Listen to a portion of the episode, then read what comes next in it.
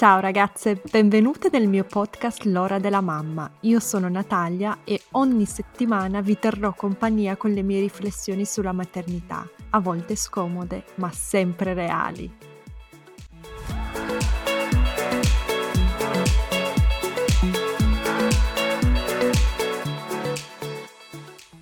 Ciao ragazze, oggi con me ho Irene e Teresa. Sui social si fanno chiamare Cara sei maschilista e hanno anche un podcast sul femminismo, direi. Ciao ragazze. Ciao. Ciao Natalia. Un piacere essere qua, grazie mille dell'invito. Presentatevi un attimo, che cosa fate esattamente da ormai otto anni sui social e da qualche mese o qualche anno con il vostro podcast Cara sei maschilista, vero? Sì Natalia, Cara sei maschilista nasce nel 2013, nasce proprio dell'idea di percepire percepire intorno a me le cose che io facevo che mi sembravano un po' strane, no? Per esempio quando io giudicavo le donne oppure quando succedevano delle cose sul lavoro che io mi sentivo discriminata e, e, quindi ho iniziato proprio a pensare se queste cose erano cose mie oppure si c'entravano proprio con la società che mi circondava. Quindi quando io mi veniva in testa di dire che una mia collega non si comportava bene perché era donna, ho detto no, ma cioè, questa cosa non va bene, questa cosa è maschilismo puro. E quindi eh, nasce Cara sei maschilista, che non è mm, un attacco alle donne, anzi è proprio una provocazione, no? un invito a poter ragionare sulle nostre azioni, sul maschilismo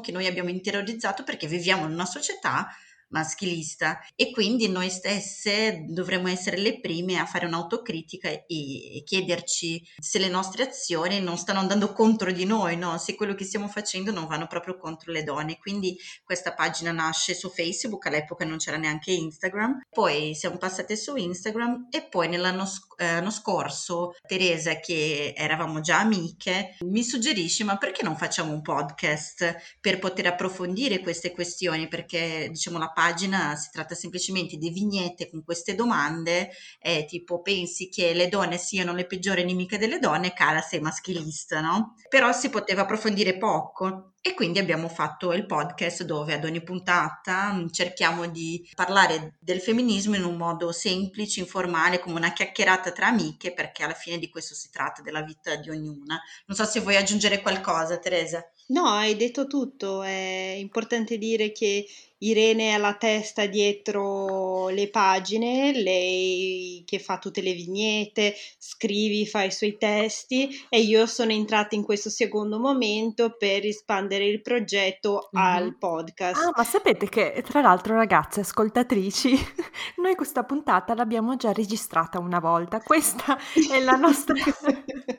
questa è la seconda volta, quindi io le storie in realtà questa cosa per me è una novità perché non l'ho sentita, non l'ho capita l'ultima volta, forse per questo che non si è registrato, perché devo capire questo punto. Quindi Irene ha iniziato tutto e Teresa poi la, si è aggiunta l'anno scorso. Sì, sì, sì, sì, sì, sì, sì. Sono entrata apposta per il podcast e per approfondire, in realtà solo per registrare le chiacchierate che facevamo comunque tra di noi, eh. quindi è, è, è, nato un po' da, da questa cosa, dal, dal nostro rapporto di questa voglia di portare il femminismo al di fuori dalle università o dal, um, dagli workshop uh, accademici, eh, dal circolo accademico. Volevamo portare questa conversazione al bar con le amiche, come è giusto che sia, perché il maschilismo fa parte della nostra vita quotidiana. Ecco. Sì, certo. Tra l'altro, Irene, hai citato brevemente questa vignetta su le donne sono le peggiori nemiche delle donne, cara, sei maschilista. Ecco, spieghiamo senza minacciare nessuno, perché ragazze, io anzi, quando ho aperto la vostra pagina per la prima volta, ho detto, cara, sei maschilista, ho detto, ma pensate a questa che mi insulta, chi ti crede di essere?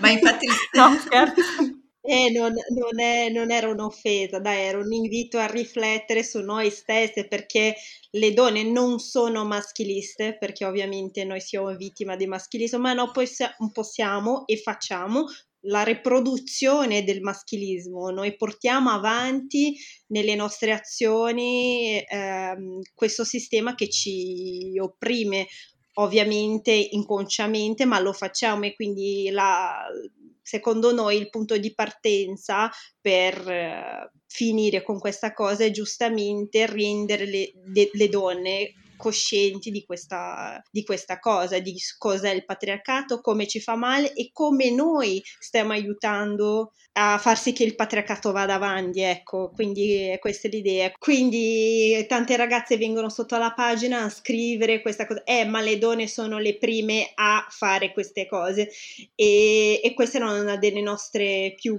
più grosse battaglie, anche perché il patriarcato, il maschilismo uccide le donne, stupra le donne e quindi dobbiamo capire che essere criticate da altre donne, uno, non è la cosa peggiore che ci può, può succedere, perché noi moriamo per il patriarcato e poi dobbiamo essere anche empatiche con queste altre donne di capire che loro forse non hanno lo stesso grado di coscienza che noi abbiamo su questo problema. Quindi invece di puntarle il dito, dobbiamo appunto invitarle a fare questo tipo di ragionamento e riflessione e, e far sì che vengano dalla nostra parte. Non ci guadagniamo niente facendo nemiche, no? Certo, sì. Ma come siamo arrivati a questo punto uh, che le stesse donne, alcune di esse almeno, sono convinte che le altre donne sono loro nemiche e anzi gli uomini invece sono amici. Eh, ma, ma infatti secondo me questa è proprio una delle, delle armi più grosse eh, del patriarcato, è quella di farci pensare che non esiste, no? Di metterci una contro le altre, perché eh, chi divide l'esercito inimico vi, vince alla fine, no? Ovviamente chi messo in questo modo sembra una cosa esagerata, però se andiamo proprio nel dettaglio, no? Se, se io riesco a convincere le donne che debbano giudicare eh, per esempio le donne che hanno figli, che non hanno figli, che così entriamo anche già nel, nel tema del tuo podcast. C'è sempre una, una, mezza guerra, al lavoro succede spesso, no? Fra quelle che hanno figli dicono voi non capite perché voi non avete figli, quelle che non hanno dicono eh però perché io dovrei lavorare più di te. E nel frattempo che cosa succede? Gli uomini vanno avanti con figli o senza figli, invece le donne rimangono lì in questa lotta, battaglia tra di loro e invece è un, è un comodo che facciamo agli uomini stare una contro le altre. L'origine è proprio quella di aver creato degli standard, degli stereotipi per le donne, inserirle lì e dire chi è fuori da questo stereotipo dovrà essere giudicata e se tu sei dentro tu ci guadagnerai qualcosa con me agli occhi degli uomini, no? In qualche modo. E quindi da lì si crea un po' questa competizione. Quindi la donna dice così, ok, per riuscire ad avere l'apprezzamento o per essere valorizzata dagli altri, io devo stare dentro questa scatola. Chi non lo è, dovrà essere giudicata e lì si creano tutte queste dinamiche, però sono dinamiche che, che non giovano né una né l'altra, cioè ci va male sempre alla fine. Eh? A parte quello c'è anche la limitazione dei nostri spazi, no? Le quote rose esistono e tutti dicono che non sia una cosa buona, però in realtà le quote rose sono sempre esistite perché noi mm-hmm. abbiamo un, un, numero limite di donne in ogni spazio, non è che io vado in un'azienda e ci sono donne in posti limitati di potere, eccetera, eccetera. Quindi i nostri spazi sono sempre stati limitati, quindi quando, e questo ovviamente fomenta un po' la competizione tra le donne, perché io so che per arrivare forse in una carriera, diciamo così, a un livello di direttrice, forse ho una chance. Se c'è un'altra donna, io so che lei è la mia competizione diretta, perché qua c'è spazio per solo una. Capisci quello che intendo dire? Quindi limitando i nostri spazi ci mettono in competizione diretta e questo non va bene perché non dovevamo competere tra di noi, gli spazi dovrebbero essere di certo, tutti. Sì, assolutamente. È anche quello. Noi abbiamo dedicato una puntata intera sulla competizione femminile, abbiamo parlato di dove parte e cosa dobbiamo fare per provare mm-hmm. a a migliorare le cose. Ecco, che cosa dobbiamo fare? Come miglioriamo? No, quindi quando ci parte a proprio a noi stessi, io parlo di non di sparlare o di parlare male degli altri, no, di insegnare agli altri come ci si comporta, ma di, io direi partiamo da noi stesse, quindi la prossima volta che io, Natalia, sono uh, di fronte a un'altra donna e ho questo pensiero di oddio, lei è la mia competitor, lei è un'altra donna, lei potrebbe togliermi il posto, togliermi, non lo so, non lo so, qualcosa, come faccio a a eliminare questo pensiero, a combatterlo. Secondo me il primo punto è proprio questo di prendere coscienza che non va a nostro favore, no? E che non sono le altre donne quelle con cui eh, dobbiamo, com- cioè contro le cui dobbiamo combattere, ma principalmente contro questo sistema che, ci, che lascia tutte quante fuori, no? Non solo io in competizione eh, con sì. lei, però io e lei in competizione, non dico con gli uomini perché non è quel senso, però in competizione con un sistema che ci dice che noi non possiamo arrivarci per diversi motivi, perché non siamo disponibili, perché abbiamo la famiglia, perché non siamo in grado, perché le donne non sono portate per sa che cosa.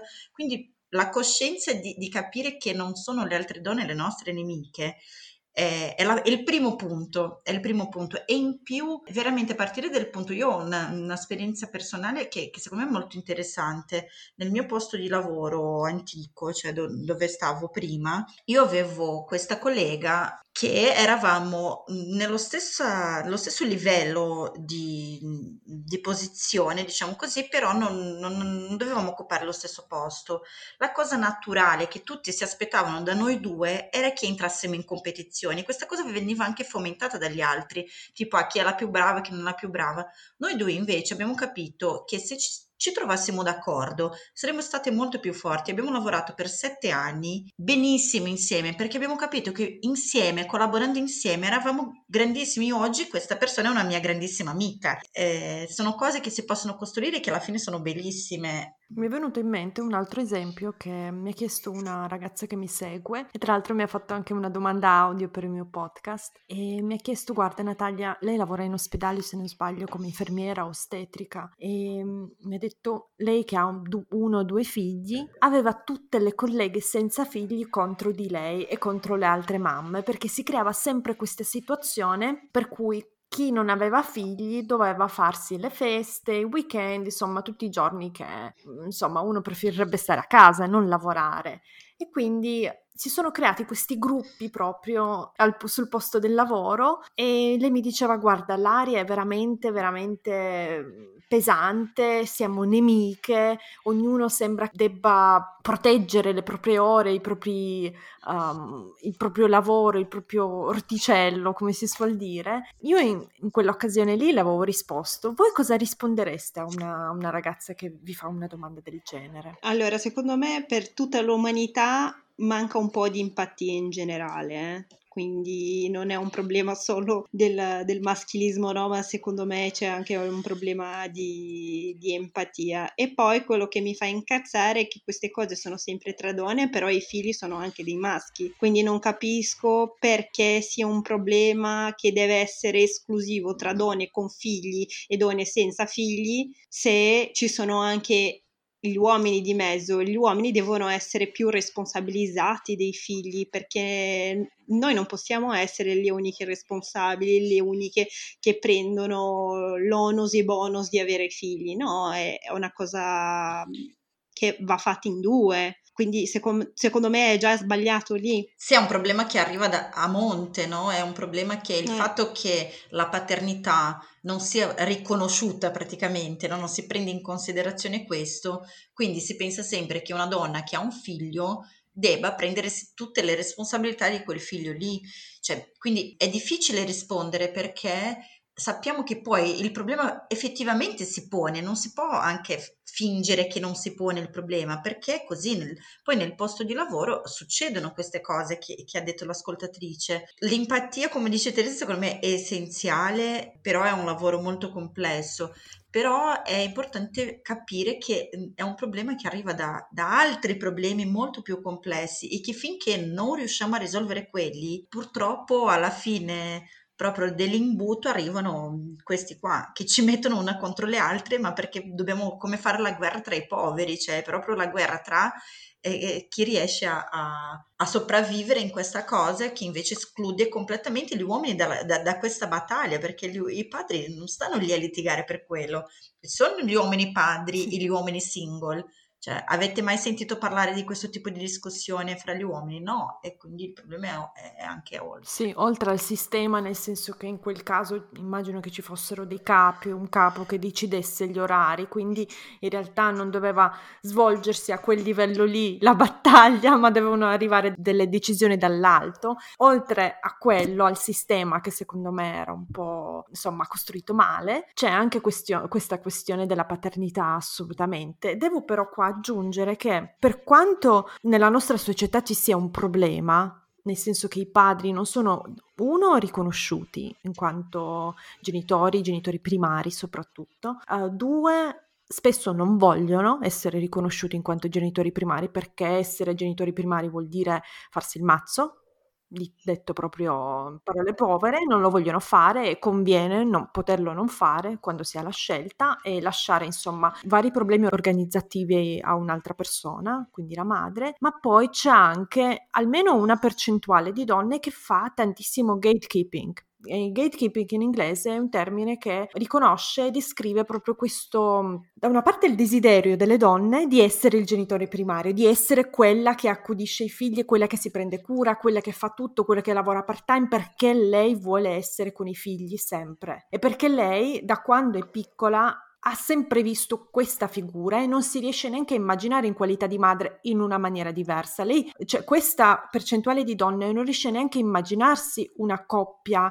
o una vita in cui anche suo marito è un genitore primario, comunque sono so- cogenitori, immagino. Scusate, tutti questi termini, mamma mia. Certo, no, ma è, sì, è una costruzione sociale della figura della mamma, della narrativa della maternità che c'entra molto anche con, eh, in Italia con la, con, la, con la, fede cristiana, della mamma santa, eccetera, eccetera, e che ovviamente è incuccata nella, nelle nostre menti eh, fin da piccole. Noi siamo cresciute per fare la mamma, perché anche il nostro gioco da bambina è la bambola, non è mica la palla o le macchinine o qualsiasi altra cosa. Il gioco della bambina è la bambola e tante bambole diverse, ecco. Quindi noi siamo cresciute per quello, quindi è difficile anche per una donna arrivare in un momento adulto in, in cui sceglie di avere un figlio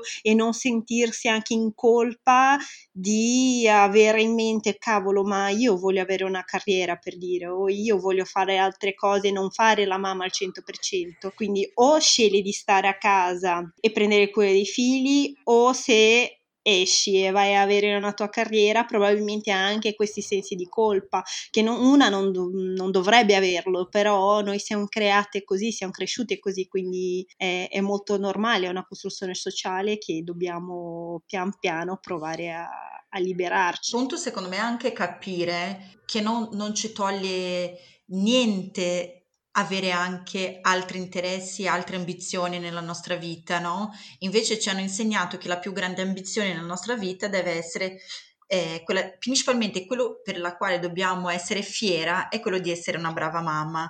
Noi abbiamo parlato in una puntata sull'ambizione femminile, che questa cosa mi colpì tantissimo, che è il fatto che per esempio molto difficilmente si vede una donna sui social, eccetera, che parla in modo fiero delle proprie conquiste lavorative, no? Una donna che arrivi e dice, cavolo, quanto sono brava, quanto sono figa a fare la giornalista, per dire. O economiche anche, quanto guadagno, quanto c'è, cioè, dove sono arrivata. O anche sono... sportive, no? Che ne so. In generale, magari però, un po' di più, sì. Sì, sì, però comunque, invece, quando una donna diventa mamma, veramente ci sono ovunque i post o cioè questo senso di fierezza di essere una brava mamma. Cioè le donne non si, non si invergognano di mettere su Facebook o su Instagram cavolo io sono una brava mamma io sono felice e contenta di essere una brava mamma. Va benissimo che siamo felici e contenti di essere brave mamme ma perché abbiamo questa difficoltà poi di essere felici e contente anche quando abbiamo conquiste al di fuori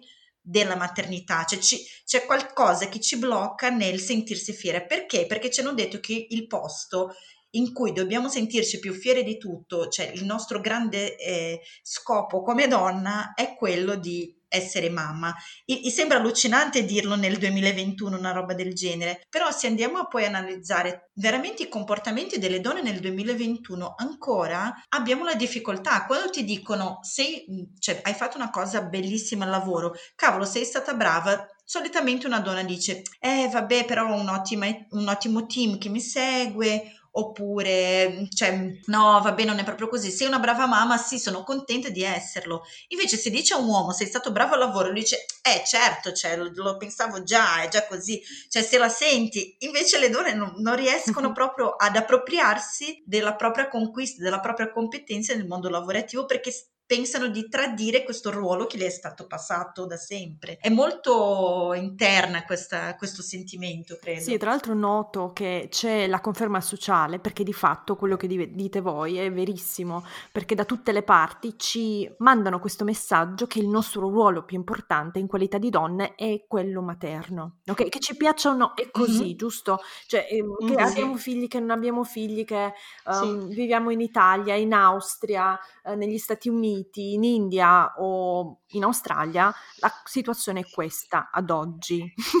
e la conferma quindi della società, quando si incontra con la fo- conferma individuale di identità, quindi incontra la persona che è felice di essere madre, arrivano proprio i fuochi d'artificio, quindi immaginatevi le influencer, le persone famose eh, che sono più materne, che sono più felici nel ruolo di madri, che incontrano questa conferma della società e diventano proprio delle stelle, no? Quindi abbiamo queste star uh, della TV, dei Hollywood che vanno, fanno queste interviste che obiettivamente guadagnano miliardi, sono famosissime, sono bravissime, hanno un sacco di qualità, talenti, eccetera, eccetera, e poi gli chiedi qual è la cosa migliore che hai fatto, diranno 90 su 100, no, 100 su 100 diranno i figli, ma perché da una parte è quello eh, il pubblico vuole sentire, perché conferma no, Quella, quello stereotipo, e dall'altra parte certo. anche lei vuole dare il contentino al pubblico, perché lei è di fatto una figura pubblica. C'è in questa narrativa che dice tu, c'è anche tutto un nascondere la realtà della maternità, perché sembra, esatto. sembra proprio che sia tutto rose e fiori, che sia facilissimo, cioè che... Non penso sia proprio... Io non eh, sono io non mamma, sono ma mamma, non penso sia un lavoro facile. Esatto. Eh. Io, io, conosco mamme... Io sono mamma di, di, una sola bambina, ma parlo con mil, mille mille mamme tutti i giorni, quindi vi assicuro esatto. che non è esatto. facile, non è facile nel 99.9% dei casi Assolutamente eh certo no. no. Cioè, è un grandissimo lavoro, è un lavoro che infatti non è riconosciuto come tale, come prima cosa, e, e in più viene, vengono nascoste tutte le difficoltà di farle, fare questo. Sembra però invece che ok, diventi mamma e quindi sali in paradiso e è tutto perfetto. Però invece, principalmente nei giorni d'oggi, cioè essere mamma per la maggior parte delle famiglie italiane, principalmente, non vuol dire stare a casa, non fare niente, cioè vuol dire lavorare, tornare a casa carico mentale, perché come dicevi tu all'inizio, la maggior parte degli uomini non è interessato a prendere questo carico perché anche sa già che la donna lo prenderà per lui. E lì, cioè, non è una vita facile, cavolo, cioè, è una vita difficile. Sì, è come se la società dicesse: guarda, il ruolo di mamma è il ruolo più importante che c'è le donne sono nate per essere mamme, una volta che sei mamma però, cazzi tuoi. Eh, esatto. esatto, bravissima. E tra l'altro, vi dicevo anche l'altra volta durante l'intervista che le statistiche dimostrano anche, cioè mostrano uh, anche in Italia che gli uomini fanno di meno con l'arrivo dei figli, cioè fanno ah. di meno in casa, non fanno di più. Una donna si svena, capito? ve lo dico, è un segreto tra noi mamme, ma comunque quando arriva un figlio la tua vita cambia t- completamente, in pratica tu se tra l'altro hai un lavoro, lavori e poi tutto il tuo tempo, tempo libero eh, lo dedichi alle cure praticamente, del marito, della casa, dei figli, quindi hai, eh, al lavoro lavori, a casa lavori, cioè lavori sempre, 24 su 24, sempre, tutta la vita. Sì, però no, non è giusto, no? E Natalia. gli uomini invece fanno di meno quando arriva ai figli, cioè, ma scusate. Ma non è assolutamente giusto e secondo me per cambiare le cose dobbiamo anche iniziare a prendere coscienza che non dobbiamo più accontentarci, cioè, possiamo pretendere di più, principalmente di una persona che noi scegliamo per stare con noi, per condividere una vita, per avere un figlio e per crescere questo figlio con noi. Quindi, siccome anche noi abbiamo il diritto di avere la nostra individualità, i nostri desideri, le nostre ambizioni, ma anche il nostro spazio libero per guardare la serie TV che mi va, per dire, cioè va anche eh, da noi di scegliere partner, di parlare con i nostri partner per dire guarda caro mio, io non ho fatto questo bambino da sola, mm, cioè quindi datti una mossa e fai anche tu, perché sicuramente non saranno gli uomini a dire sai, vuoi sapere? Dai, prendi tutto il mio tempo, rompimi un po' le pale, cioè loro non si smuoveranno se noi non mettiamo dei esatto. paletti e diciamo, vuoi sapere, io ho il diritto di avere anche le, i miei interessi personali. Sì perché non è che quando ho fatto un figlio ho deciso semplicemente di rinunciare alla mia vita, cioè ho fatto un figlio per, non lo so, quello deve spiegare tu Natalia perché avete fatto i figli, perché noi non l'abbiamo fatto, però il concetto è un po' questo. Ma sai Irene, una cosa che, che, che noto spesso nei discorsi, anche perché adesso una grossa percentuale di persone giovani, anche meno giovani, non hanno i figli, quindi abbiamo di fatto una società che si divide in due, più o meno un 60% i figli li fa e l'altro 40 non li fa il 40% è tanto, quindi abbiamo proprio una società divisa in due, che è strano, secondo me da pochi anni, da pochi decenni che, che, esiste una cosa del genere, è una cosa nuova. E quello che io vedo, e ditemi se sbaglio, è che chi i figli decide di non farli o non li fa per altre ragioni, ha tutta una serie di stereotipi per uh, quanto riguarda le persone che i figli li fanno, cioè uh, ok che è una scelta fare i figli, però di fatto prima di farli tu non sai quello a cui vai incontro, non lo sai perché non, non ci sei mai passato, non sai come reagirai tu come persona, non sai come reagirà la tua coppia, cioè di fatto anche le persone che cercano un figlio per dieci anni, poi queste mamme arrivano e mi dicono ma cavolo, io non sapevo che sarebbe stato così, non avevo idea, capito? Ma anche per, perché nessuno ne parla, no esatto. Natalia, nessuno racconta la reale maternità, la, re, la realtà dei fatti tutti. Esatto, c'è solo questa romantizzazione del, della maternità e di come sia bello, come il, il lavoro migliore del mondo, l'amore, tu non conoscerai mai l'amore se non avrai un bambino e questo porta all'inganno perché le, la, se noi avessimo più informazioni si farebbe un, una pianificazione diversa eh, anche dentro la coppia, la coppia sa qual, quali sono i lavori, quali sono i sacrifici, cosa, cosa, comporta avere un figlio, lì si fa un ragionamento di un, di un, altro, di un certo. altro tipo, no? Se le mamme, mettiamo in un caso che è una mamma che ha avuto due bambini con uno che un, non fa veramente niente, lavora, va al calcetto, torna a casa, vuole la cena pronta e, e, se ne va a letto. Forse se lo sapeva anche eh, prima questa donna, non l'avrebbe fatto i figli forse con questo mm-hmm. uomo, forse avrebbe pensato due volte, forse prima di avere figli avrebbe fat- avuto una conversazione per dire guarda, vogliamo avere i figli? Sì, quindi questo comporta queste cose. Anche tu sei disposto a fare queste concessioni, questi sacrifici o devo fare tutto io? Sono, sono cose che Purtroppo oggi non, ha, non abbiamo questa informazione perché abbiamo tutto romantizzato tre, nella nostra testa, non solo dalla nostra creazione, ma di tutto il media che ci circonda, no? i film, mm-hmm. le serie tv, di romance de, de, della sì. coppia nella villetta con il, ca- il, cagnolino e i due bambini perfetti. Eh, questa è la vita dei sogni di, di tante donne che perché ce la vendono così, però in realtà non è così, ci sono i momenti brutti e che ci passano praticamente tutte, però di quello non se ne parla. Ma tra l'altro avete notato come noi siamo cresciute tutte in famiglie normali, immagino con litigate, problemi di soldi, non lo so, magari i miei genitori stanno insieme, ma chi è cres- cresciuto in una famiglia con genitori divorziati, quindi abbiamo un'esperienza personale di famiglie non perfette, ma abbiamo comunque questo stogno strano che i media sì. ci hanno messo in testa. Ma anche no? lì non se ne parla tanto perché la tua mamma potrà eh, ha avuto i suoi problemi, però lei sempre dirà no, i miei figli sono una benedizione, i figli sono le cose migliori del mondo, perché loro hanno, sono costrette a dirlo, perché se una mamma dice no, oggi mi sono rotta con i miei bambini perché non sono stati fermi un minuto, lei verrà giudicata, anche se è vero, lei ama sti bambini, ma oggi hanno rotto sì. i coglioni, ma lei Benissimo. non può dirlo perché verrà giudicata se, se dice una roba del, del genere, quindi la verità non esce mai perché le donne saranno sempre giudicate, verranno sempre giudicate. Comunque mi, pi- mi piacerebbe riprendere un po' uh, la domanda di Natalia sulle persone che non hanno i figli e che comunque cioè in qualche modo non riescono a, a rivedersi in quelli che hanno i figli, no?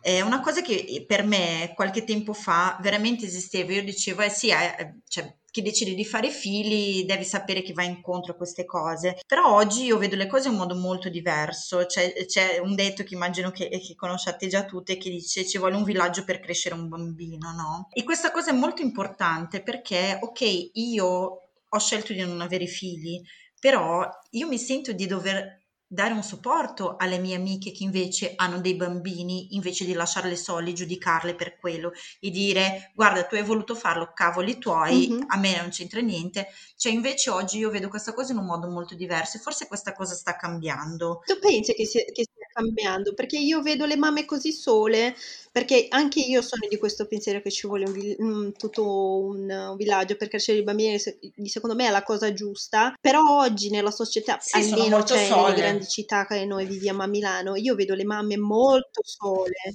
molto. Sì, le mamme sono più sole che mai, anche perché stiamo attraversando un, un periodo in cui la famiglia, da qualche decennio, la famiglia d'origine ormai non, non sopporta più le famiglie più giovani, almeno non in percentuali così grosse come prima. Molti sono, vivono in città diverse, paesi diversi come me, tantissime mamme sono expat o comunque hanno i nonni che lavorano e quindi ad oggi ci troviamo soprattutto in Italia, nelle città grandi, tantissime mamme lasciate a loro stesse sì, senza, senza uno straccio di aiuto. E dico straccio proprio perché veramente queste donne non hanno nessun tipo di supporto, nessun tipo di assistenza né dal pubblico né dalle istituzioni, soprattutto l'abbiamo visto quest'ultimo anno e questa è una tragedia perché se tu non hai più la famiglia però con il paese, con il tuo stato hai un contratto e quindi paghi le tasse per avere tutta una serie di servizi a cui hai diritto una volta che fai figli, ma questi servizi vengono meno, il tuo contratto con lo Stato viene meno, tu però comunque continui a pagare le tasse, c'è un grande senso di ingiustizia perché tu hai detto certo. ok, Stato, io ho detto mi trasferisco, trovo un lavoro, pago le tasse, studio, eccetera, e poi avrò tutta una serie di istituzioni che mi proteggono, poi però me le togli? E io adesso come devo fare? Non ho nulla. No, ma, ma infatti, cioè, magari io sono un po' ottimista, ma perché vedo dal mio modo di vedere le cose e io cerco di fare que- questo nel mio privato. E secondo me il femminismo di oggi eh, dovrebbe parlare anche di questo. Cioè, io non ho scelto di fare la mamma, però io voglio supportare le donne che hanno fatto questa scelta perché eh, fa parte anche mm-hmm. di un, un, una collettività, di una società dove cioè le donne si devono sopportare vicenda e un'altra volta non è la donna che è mamma che è la mia nemica, anzi, partire dal punto che io posso essere di supporto a questa donna, anche questo vuol dire essere femminista. Per cui essere femminista, torniamo sempre al punto, si mm-hmm. tratta molto della vita quotidiana e di quello che eh. facciamo ad ogni giorno. Purtroppo veramente lo Stato ha abbandonato le mamme, ha abbandonato sì le donne e, e in generale e in più per chiudere tutto secondo me Natalia oltre il fatto di che lo Stato ha abbandonato le mamme e le donne eh, gli uomini devono anche darsi una svegliata. Perché se siamo in questa situazione magari se dividiamo tutto quanto il 50-50 diventa un po' meno pesante per tutti. Io vi dico anche nella, nell'ultima puntata del podcast abbiamo presentato anche un, un articolo con una ricerca sugli stipendi, no? Quindi gli uomini non vogliono prendere il carico mentale i, i problemi di avere figli, però loro si beccano i soldi perché in questa, in questa ricerca che c'era in questo articolo del, del Sole 24 Ore diceva che tra uomini sposati con figli, uomini single, donne single e donne co- eh, sposate con figli, uomo sposato con figli sono quelli che guadagnano di più perché le aziende in generale li vedono come mm-hmm. bravi lavoratori, capi famiglia che devono portare la famiglia avanti, quindi loro sono avvantaggiati quando si deve fare una scelta per dire di, di promozioni, di aumenti salari, di stipendi, eccetera. I, invece le donne mamme sono viste come un rischio quindi loro sono le ultime scelte per una promozione o per un aumento di stipendio perché uno hanno un capo famiglia a casa, due i figli sono a carico loro, quindi se il bambino è ammalato, se deve uscire prima dalla scuola o è, si sa che la mamma deve ausentarsi dal lavoro, quindi loro non si beccano i problemi, ma si beccano lo stipendio più alto, quindi non, non vedo quale sia la giustizia, è completamente asimmetrica la cosa, non va bene per niente. Assolutamente, mamma mia che tragedia, questi dati mi fanno ogni volta arrabbiare. Eh sì. Noi ridiamo della nostra tragedia. vita quotidiana è essere è... arrabbiate. Eh? Noi finiamo il nostro podcast che dobbiamo bere, dobbiamo fare... perché è sempre così, la incazzatura viva sempre matematica. Sì, ma tra l'altro penso che le due cose siano anche abbastanza collegate, perché da un momento che gran parte delle donne, non dico tutte, perché non tutte lo vogliono, cioè attenzione che non tutte le donne vogliono mollare il, il ruolo di genitori primari, ok? Cioè, molte donne se lo vogliono tenere e va benissimo così, ma alcune, cioè, c'è un gruppo anche abbastanza uh-huh. grande di donne millennial soprattutto che vorrebbero avere un partner paritario. No, quindi un cogenitore. Ecco, se queste donne tutte insieme noi adesso facessimo davvero tanta pressione su questi uomini nella nostra generazione, anche pubblicamente le cose cambierebbero, perché gli eh, uomini eh certo. sono poi anche quelli che fanno scelte più importanti, perché se tu sei donna e sei mar- fo- moglie di un grande CEO, di un grande primario, di un grande politico, e fai tutto per lui e lui non si rende neanche conto di cosa sia il carico mentale, fai parte del problema. Eh sì, eh, e in più guarda ti dico, ieri proprio abbiamo messo sulla pagina questa vignetta pensi che le donne casalinghe non lavorino, cara sei maschilista. È uscita mm. fuori, eh, sono usciti fuori un sacco di commenti dicendo ma no, le donne che lavorano a casa non lavorano. Mm. Invece, proprio come stai dicendo tu, no, guarda, io ho passato una giornata a non rispondere perché sennò avrei messo delle parolacce e, e non vorrei, però quello che dici tu, la, la, costruzione della carriera di tutti questi uomini si sono date a, sulle spalle delle donne che erano a casa a curare i loro figli, a curare le loro case. Quindi ce ne dobbiamo anche accorgere di questa cosa, cioè lavoro femminile a casa, sia che le donne lavorino o no, mm-hmm cioè, anche perché anche se una donna lavora, però arriva a casa deve fare un sacco di altre cose. E l'uomo invece si rilassa, uh, va a leggere un libro, va a fare un corso mm, di aggiornamento, quello che è, lui sta portando avanti la sua individualità lavorativa, invece la donna rimane indietro. Quindi noi donne abbiamo veramente contribuito per un sistema che ha fatto sì che gli uomini andassero avanti alla grande, invece noi abbiamo sostenuto tutto ciò. Assolutamente. Cioè, quindi se le donne veramente si fermassero e dicessero col cavolo, cioè vuoi stare con me, vogliamo fare un film insieme, 50-50, altrimenti io non ci sto cioè non ci sto perché abbiamo anche la paura di rimanere da soli. Qui si apre un altro capitolo gigantesco, non voglio entrare. E poi c'è anche la parte economica, perché sì. io mi sono trovata in questa situazione qua. Io sono otto anni più, più, giovane di mio marito, ok? Quindi quando ci siamo conosciuti io mi sono trasferita nel suo paese, in Austria. Ho lasciato il mio lavoro in, in Germania, qua non avevo un lavoro, sono rimasta incinta, quindi senza soldi, senza sapere la lingua, una sfigata in pratica, capito? Cosa stai facendo a 27 anni? Sei scema. Lui invece aveva un po' lavoro, stava finendo il suo PhD, carrierone, tut- viaggi di lavoro, insomma, tutto perfetto, ok? E se io in quella situazione lì, come la società si aspettava da me, mi, mi fossi detta Natalia, non vali niente, non guadagni niente, quindi stai zitta, pulisci, cucina, stai con la bambina, che, che ti crede di essere, no? La società anche, ma tipo gli amici, i parenti, non è che me lo dicessero direttamente, però era un po' quella la cosa, la, il sentimento. Invece io dicevo no, scusami, il mio valore, il mio tempo, il tempo che io ogni minuto che io investo in questa casa e nella nostra figlia, nel far mandare queste cose, è per permetterti di andare avanti nella tua carriera. Cioè, di fatto, tu stai costruendo la tua carriera, stai scrivendo sul tuo, il tuo PhD sulle mie spalle, sulle mie energie. Quindi i soldi che tu porti a casa sono anche miei. Perché se io non ci fossi, non facessi quello che faccio ogni giorno, tu con la bambina non potresti neanche lavorare, per dirne solo una, capito? No, e quello che voglio dire è che io personalmente non vedo niente di sbagliato nel lavoro di casa di, di,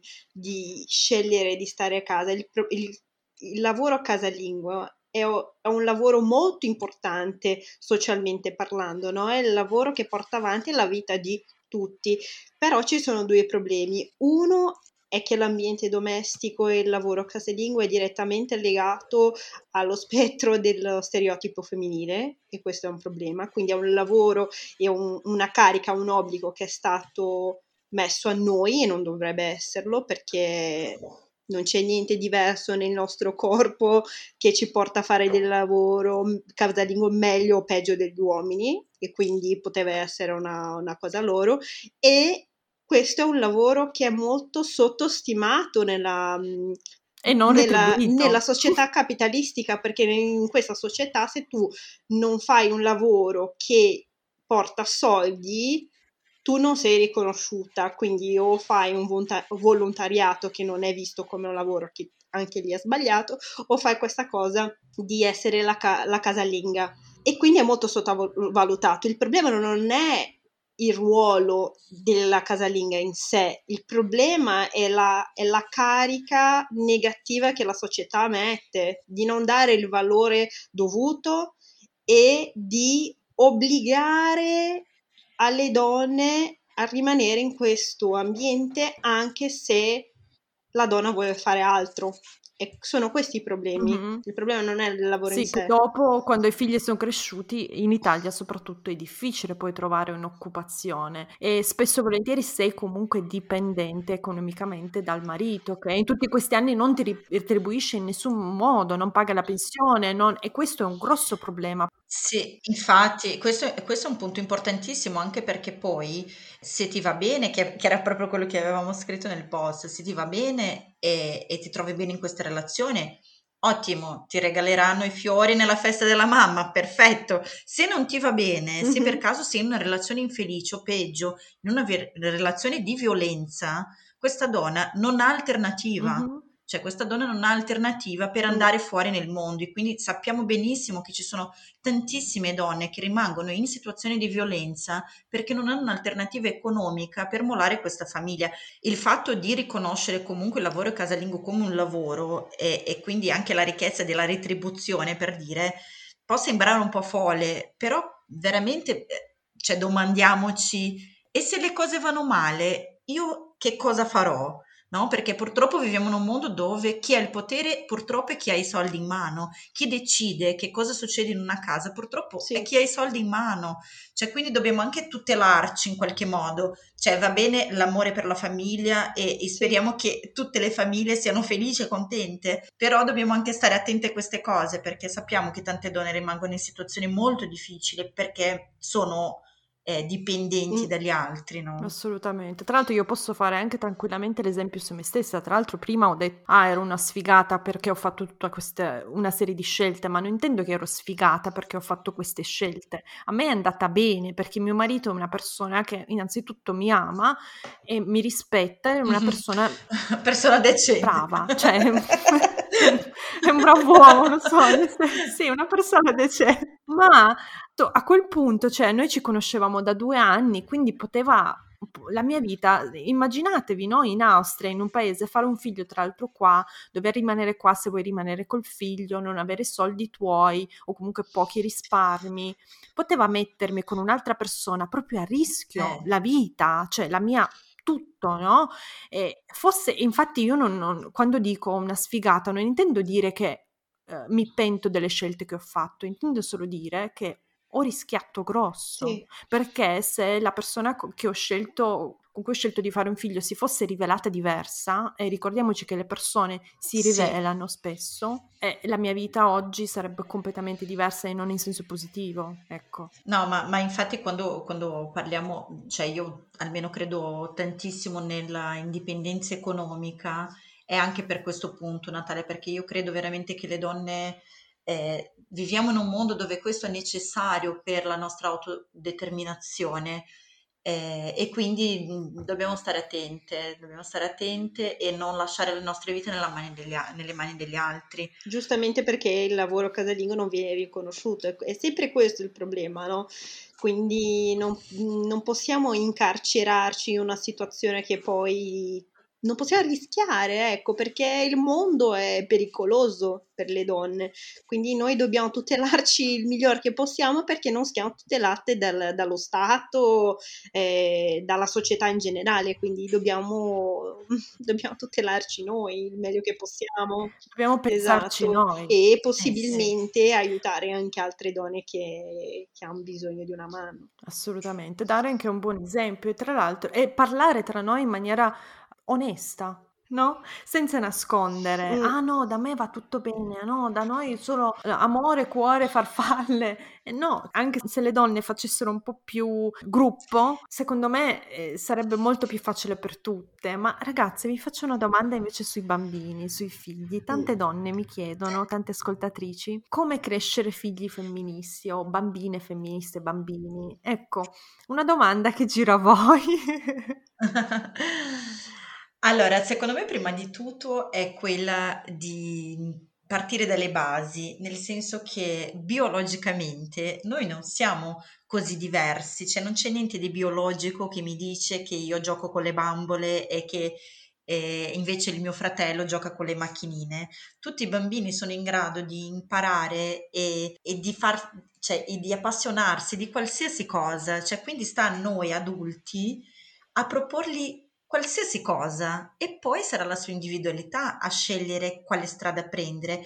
Ovviamente ci sono anche tutte le influenze esterne che sappiamo, cioè una mamma può fare tutto quello che vuole a casa, poi c'è la scuola, c'è questo, c'è quell'altro, però partire da noi ad insegnare questa, questo mondo di possibilità ai bambini, secondo me è il primo passo. Poi ci sono anche, quando crescono un pochettino, per esempio, dividere le, le faccende o l'aiuto domestico ugualmente, cioè io non devo dire alla mia figlia perché è femmina eh, tu mi devi aiutare in cucina e lui che è maschio, vabbè, ma tanto c'è, se io chiedo a lui non lo fa, quindi io chiedo a te che sei mia figlia e quindi sei più responsabile. Ancora oggi?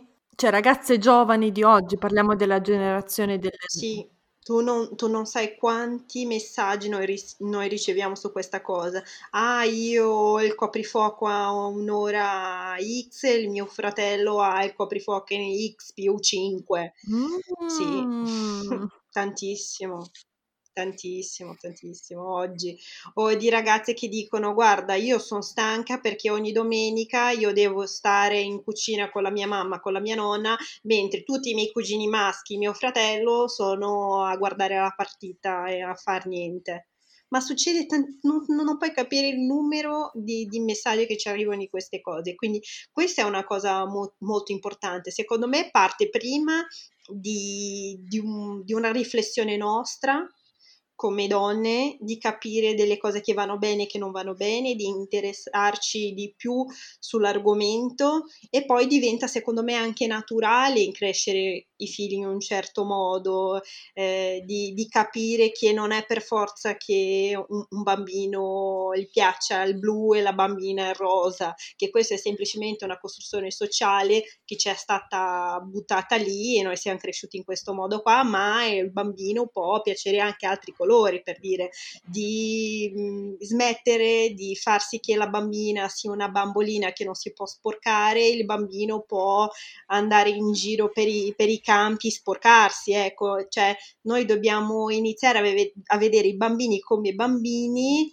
che possono esplorare, che possono essere curiosi, che possono essere sportivi, meno sportivi, e far sì che loro trovano, si trovano la loro strada. Ecco, secondo me eh, se tu inizi a interessarti su questo argomento poi diventa tutto più naturale. Certo, sì. Ragazze, dove vi possiamo trovare? Allora, ci potete trovare su Instagram e Facebook, chiocciola cara sei maschilista, e siamo, col podcast siamo online su Spotify, Apple Podcast, Google Podcast, e mi sa che è questo, no? Anche su Anche YouTube, su YouTube volendo. Sì, giusto. Potete scriverci e raccontare le vostre storie, saremo contentissime. E voi ci darete delle maschiliste, non scherzo. no, ragazzi, noi siamo molto più tranquilli di quello che sembra. Non, non dovete leggere Simone di Beauvoir per i vostri bambini prima di, di andare a letto, è una roba super tranquilla e vi aspettiamo anche dal nostro podcast per, per approfondire altri argomenti. Dai. Grazie, grazie mille. mille. Natalia. Grazie a voi ragazze, grazie Irene, grazie Teresa. grazie mille. Wow, siete arrivate fin qui. Spero che questa puntata vi sia piaciuta e aspetto i vostri feedback. Potete scrivermi su Instagram o mandarmi un'email. Tutte le info sono nella descrizione. Non vedo l'ora di sentire cosa ne pensate. Ricordatevi di schiacciare il tasto segui in modo da non perdervi le puntate future. A presto e grazie!